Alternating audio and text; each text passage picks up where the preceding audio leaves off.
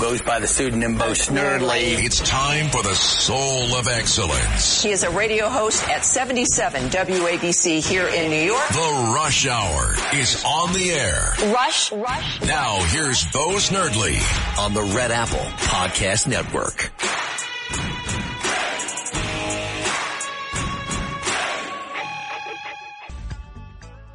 Welcome to your Wednesday Rush Hour. If you'd like to be part of the program today, all you have to do, pick up your telephone, dial eight hundred, eight four eight, W A B C, eight hundred, eight four eight, nine two two two. Princess Di is here.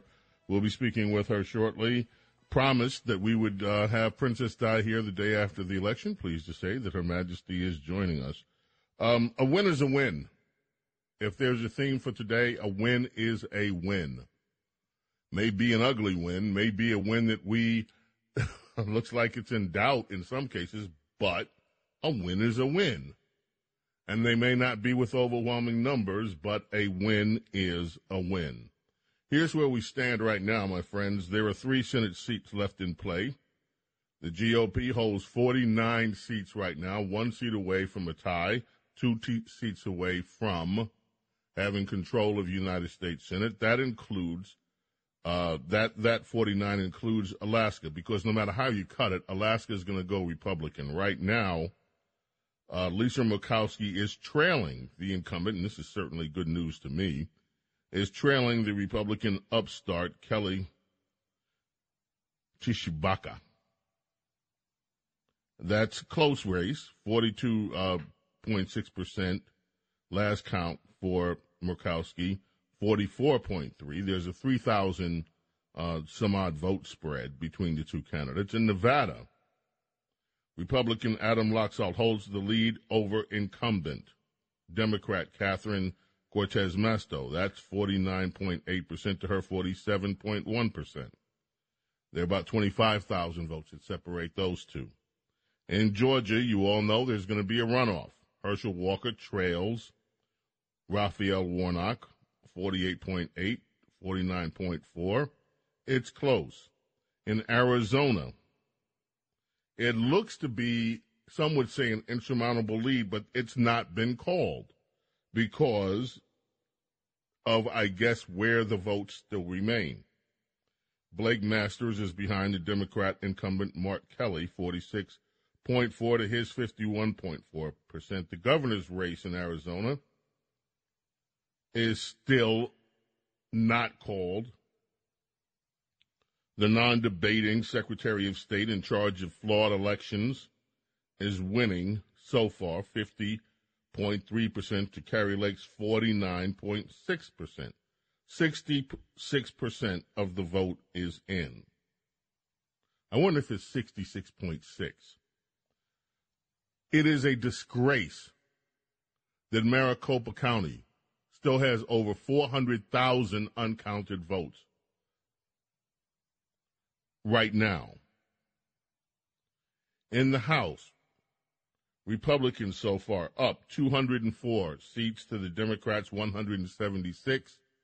There are some upsets headed the way, at least for the way the Democrats think, including some in New York where Republican candidates are ahead. So it seems to me, no matter how you cut it, the Republicans do have a good chance of prevailing in the House. We will talk about all this and more with Princess Di, but I just want to mention one word here, well, a few words. We are in a battle in this country. Some would say a war. Some would say that that war goes beyond the physical. It's a battle for the soul of the American dream, for what America is. And I would contend that it's not going to be decided by one election. I would say it's not going to be decided by any election. That war is about America. Will it remain a bastion of freedom? Will it be a bastion of liberty to those who seek liberty, who, to those who come here, legally we hope, seeking freedom? Will America be a nation that defines itself by sexual, sexual hedonism, where it's normal to sexualize young children in schools? while at the same time we're not providing many of them with the means to self-educate themselves with critical thinking skills or to be educated with the basics that they need to succeed in a global economy, like reading, like writing, like being able to function. Will America become or remain a nation where pseudoscience and partisan politics govern our healthcare system, where truth is canceled in favor of profits for certain big pharmaceutical companies? Boy, that sounds a little leftist, but it's not. Will America be a nation that ignores the most heinous crimes that are committed on our citizen, refuses to punish those who commit them, in order to fulfill some misguided notion that racial composition of criminals is a more important issue than the right of our very own citizens to be safe? Will America stand for banana public republic-style elections, where the day after we still have four hundred thousand uncounted votes in Maricopa County, where there's ballot harvesting and other things that are prone, prone, I am not accusing, but prone to cheating? Will America continue to stand as a bastion for the culture of death, where it's normal to have genocide practiced in the wombs of American women? Will America be a land where the basic tenets of biology are ignored in order to meet a political agenda? Will America continue to look backwards and claim that we're all victims because we once were a nation that had slaves? Or will we look forward and realize the exceptional nation that we are and wear it as pride, wear our birthright as American citizens in a prideful manner? Will America trust in God? With that, Princess Di, good afternoon. How are you? I am very happy to talk to you, Sir James. I think you have framed the entire election so well, and especially your landing on "In God We Trust," which I always want to remember to say, because that is where our trust is. We have weapons the left can't match, and our faith is one of them. You have been quoting uh, William McGurn and talking about the enemy of any communist society, and the list he gives is the beautiful and the good, to which I would like to add the truth, as well as the things that Rush talked, taught us, which is humor and courage. So this, you know, I think that we were played a little bit. I, I texted you, and I asked you if you remember any previous election where the media predicted a Republican wave for two no. weeks before the election. And I don't think that has ever happened in living memory. And so that was a red flag to me. But because we knew the Democrats deserved to be beaten soundly, I think we thought, well, that makes sense. But we should take a lesson from that. And when our enemies are telling us anything, don't trust it. And so what has happened is that what you described, which is a likely victory in the House, feels like a loss. And that was the way they played us, which is very clever. And we need to focus on, as you did, that if we take the House from the Democrats, the Biden administration agenda is thwarted. And it looks like that happened, but their goal is to dispirit us, to feel like, oh, what's the point? What can we do? And in, it, it's not the truth. So we have to stay on the truth. And the fact is, we are a divided country. This was a status quo, basically, election, when, no, but not a loss. It's like arm wrestling. Uh, often the, the two contestants in an arm wrestle will be at, at the top point and shake and shake and vibrate until one of them then pulls down the other. And we are at the point where we're arm wrestling the Democrat Party. And the fact that we have them wrestled to parity, basically, equality, basically, with all the tools that they have arrayed against us, with the media, with all institutions, with the deep state, and the fact that it looks like we are going to take back the House tells me that our strength is in things they cannot wipe out. And I just wanted to say that, first of all. Second of all, I wanted to say thank you, Lee Zeldin, because he ran a strong campaign, and thanks to him, we actually have Republicans winning House seats enough probably to give us the cushion in the in the House of Representatives. It looks like that Republicans may flip four or five seats in New York. In New York, and exactly. I think that think that is thanks to Lee Zeldin's great campaign. He may have helped flip a seat in New Jersey and a seat in Connecticut, the tri-state area, which gets the advertisements. And his focus on crime and the economy was effective, and he basically only lost by six points, which in New York is unbelievable. So I wanted to credit him and to thank him, because he may well have brought the House over to the G O P side all by himself. I mean, as part of the team, but his effectiveness cannot be undervalued. And the, and the other thing I wanted to say is, yes, they cheat. They lie. But we have to win anyway. We go to war with the soldiers we have, under the conditions we have, with the enemy as it is. And focusing on fraud makes people give up. People say, what's the point? America is finished. We've got to be able to win anyway. And you know who shows us the way? Ron, Ron DeSantis. DeSantis. Thank you. He won by a, a squeaker in twenty eighteen. Out of eight million votes cast, he only won by thirty-two thousand. And he came in and effectively cleaned that whole electoral system up in Florida. So what did we get?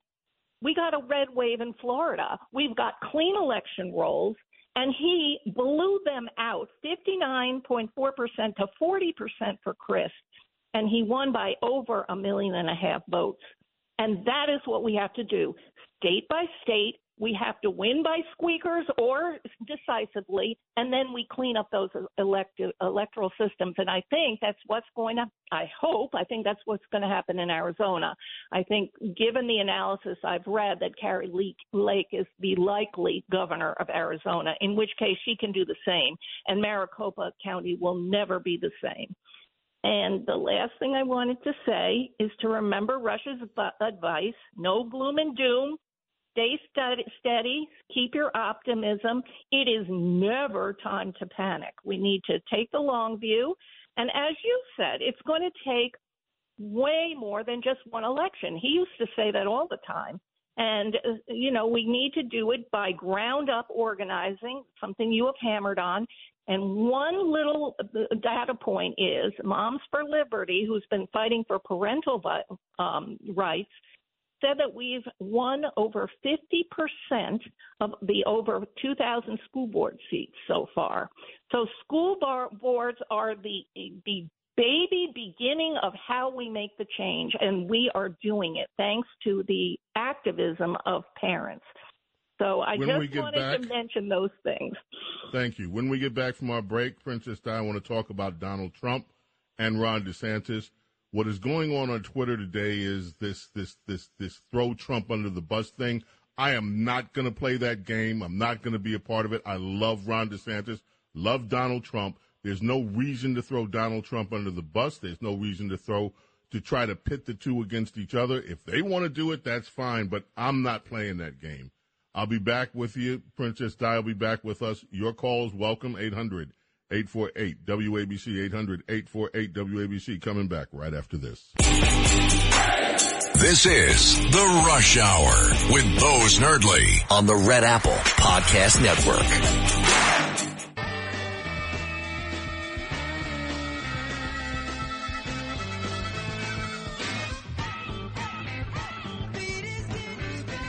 Sly and the Family Stone bring us back.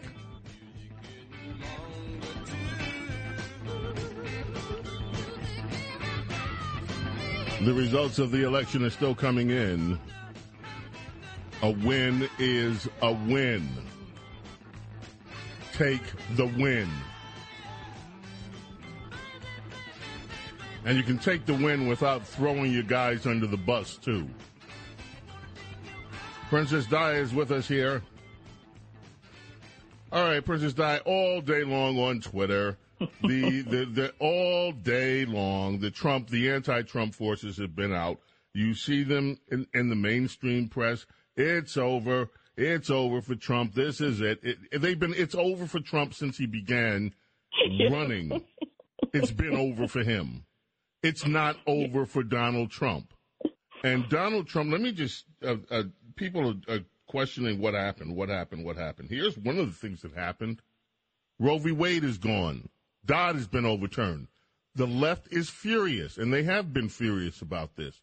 And in many of these states, the liberal states, they have they are trying to codify abortion so-called rights. They're trying to codify this continued genocide in the womb and make it part of their platform as a response to something that many of us thought we would never live to see, which is a conservative Supreme Court getting rid of a law that should have never been passed by the Supreme Court, since the Supreme Court is not supposed to legislate, with this arbitrary decision that came in the way of Roe versus Wade and Dodd in the first place.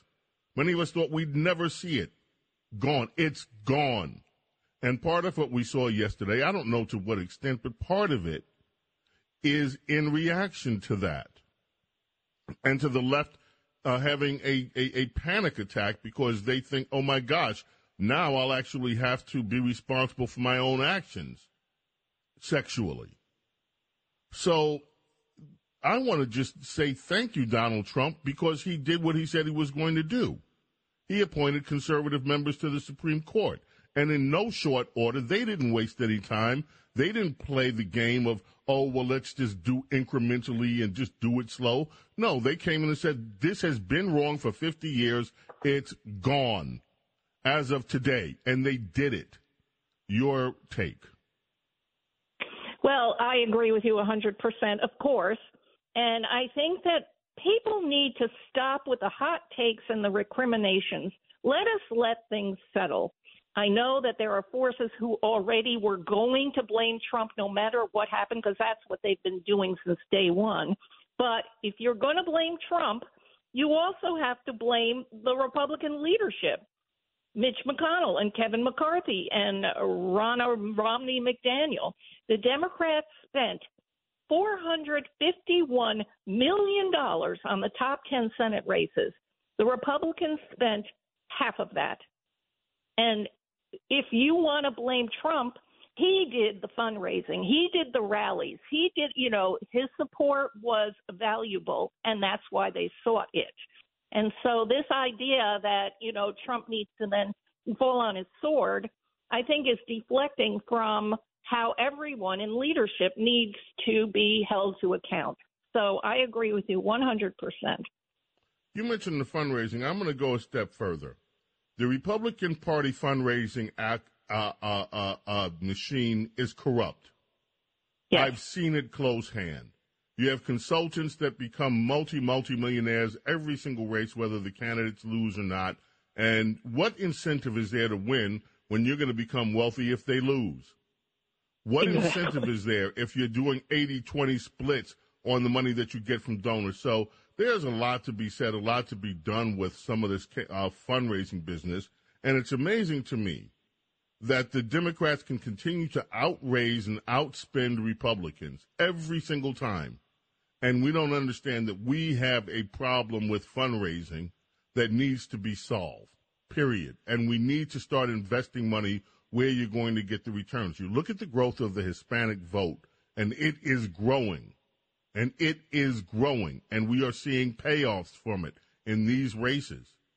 And that is happening without a whole lot of funds being directed by the Republican Party toward a serious, a serious campaign to flip enough Hispanic votes, to flip enough of the black vote that Democrats would never win again. Those are the kind of things that we as a party have to address. I don't have the power to do that. You don't have the power to do that. But one thing I'm not going to do is engage in this anti-Trump rhetoric because, as I said, if, look, if we, who could imagine that Roe v. Wade would be overturned in our lifetime? It has been overturned. And right now, if that's what it takes, if this is what it takes, less seats than we thought we would get to have that, I have no, absolutely zero regrets. What say you? Well, I agree if that was the equation. I think my theory is that it was always going to be about abortion. They basically fooled our side into thinking that wasn't on the radar, and it really was. But the other thing to mention is the Republican establishment pulled funds from winnable races. They didn't yep. only not fund them, they took money away. And that we need to put pressure on the leadership to never do again. The transparency has to be there. The voters have to see where the money is going and then have a say in it. Because as you remember from the Tea Party years, it was the Republican establishment who fought the Tea Party candidates and actually helped defeat them. And so here we are again with conservatives being sent, and you've got the same people who are still in charge of the Republican establishment doing the same things. And we need to let them know we see you. You cannot do it again. We are sending conservatives. We are bolder than we were before. The Tea Party people dressed up in patriotic costumes that were very sweet and very nice. And then we have the Trumpists who are, who are fighters. And so we're going to increasingly be bold and courageous as we demand to have our voices represented by these people who hold the purse strings. Princess Di, thank you so much. We appreciate you as always. We'll look forward to your, your appearance with us on Friday. Thank you so much, Princess Di. Thank you, Sir James. James Golden, a k a. Snerdly, coming back. Brent Bozell joins us right after this. And then your calls. So stay right where you are. Going to take as many calls as we can. Don't go away. This is The Rush Hour with Bo Snerdly on the Red Apple Podcast Network.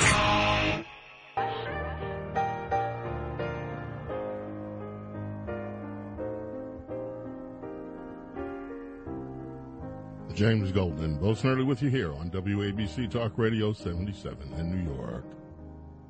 Simon and Garfunkel, Bring Us Back. You know this song. Bridge over troubled waters. Weary,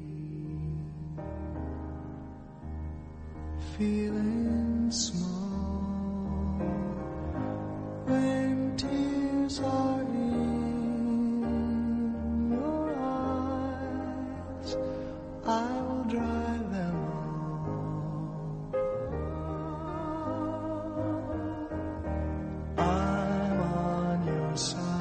We are very privileged, ladies and gentlemen, to have with us the founder of the Media Research Center. And before the Democrats, the liberal media started trying to fact check, fact check themselves, which they do a very poor job of, Brent Bozell was there, the Bridge Over Troubled Water, fact-checking for us everything that the media does. Brent, how are you? Good, my friend. How are you? I'm doing well. A win is a win. I'll take the win, okay? And that's my attitude today.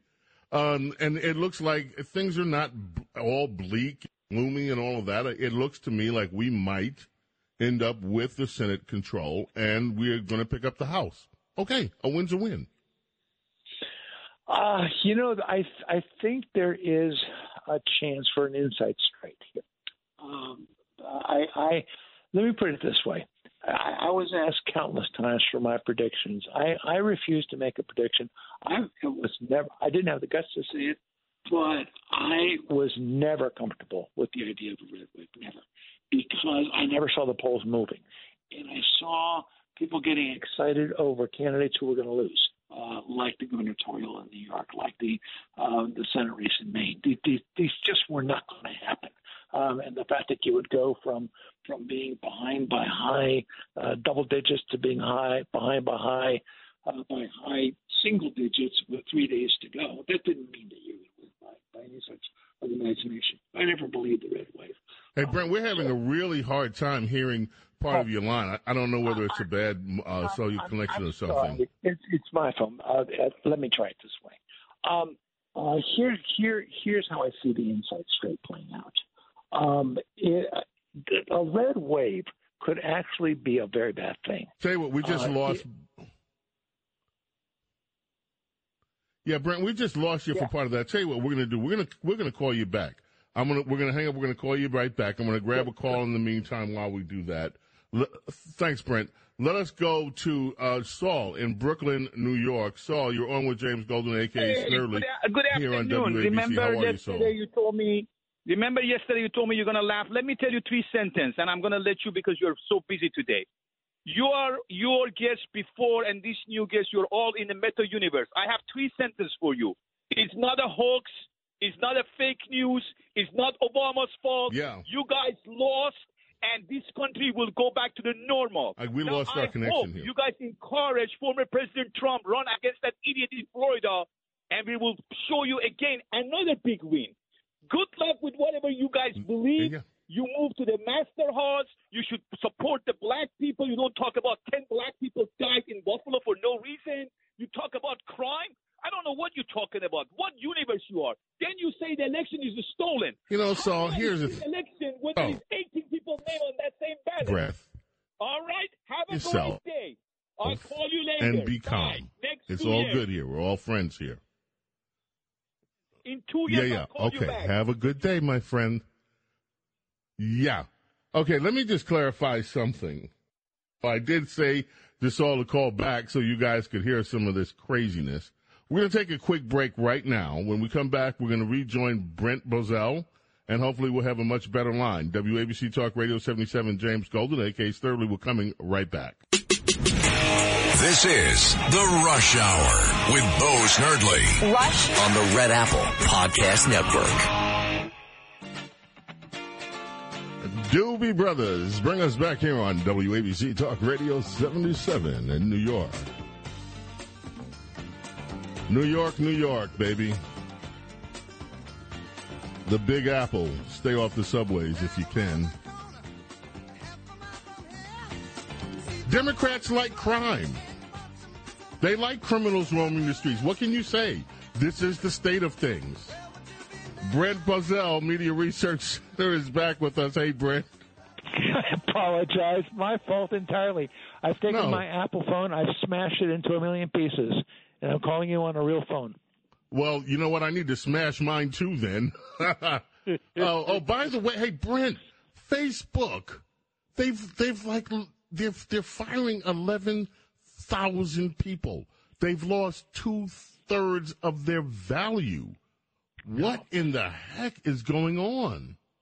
Well, you know, um, they, they, some people will say, well, because it's a generational thing and young people don't use Facebook. But, you know, they were saying that for five or ten years, and people were still using Facebook.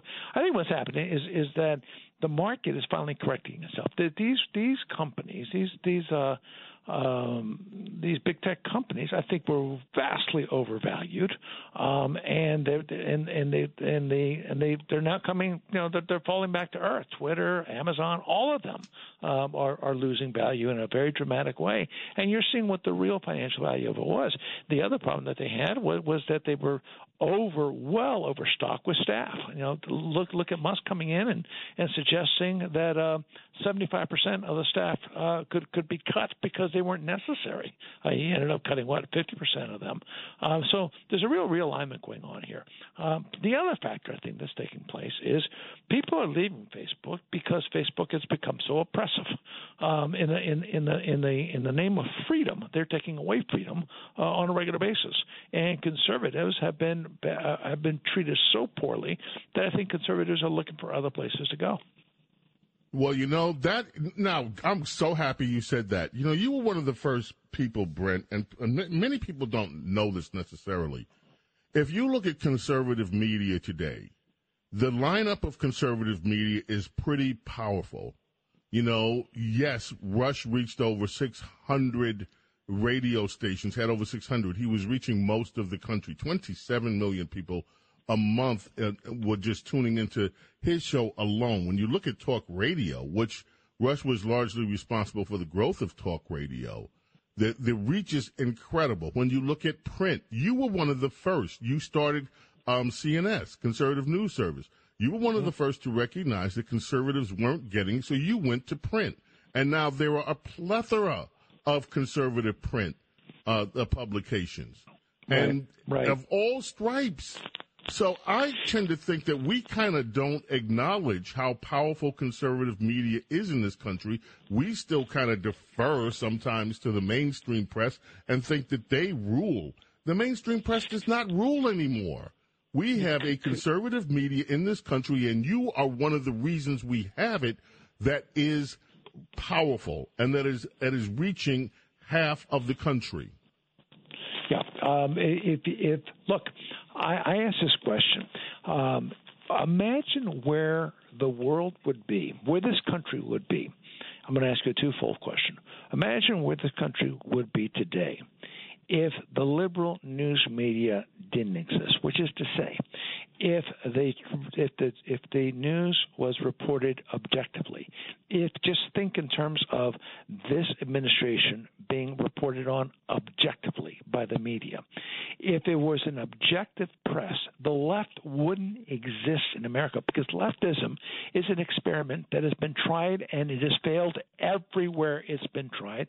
And if you just simply reported the facts, it would fail yet again. Now, that's the first part. Now let's reverse the proposition.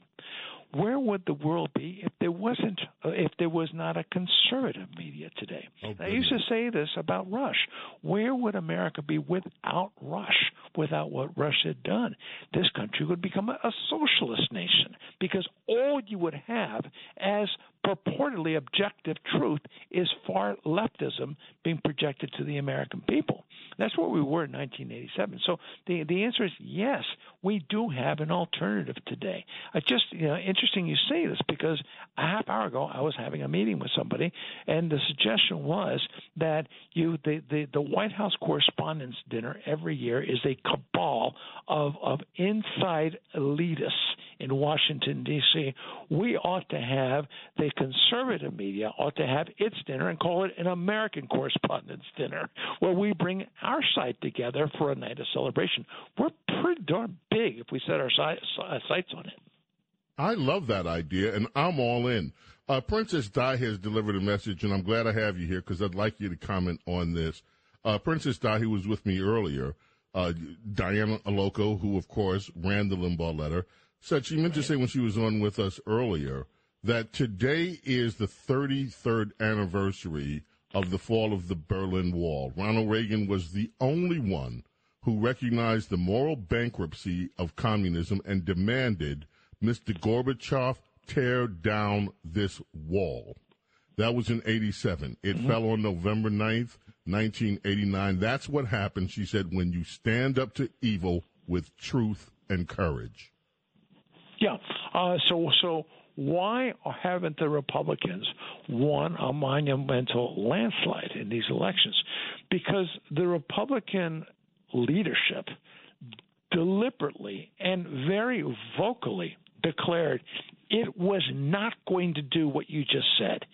Mitch McConnell publicly declared that the Republican Party did not have an agenda, that they were simply going to tell the American people that the Biden administration was an utter failure and they were going to ride that to victory.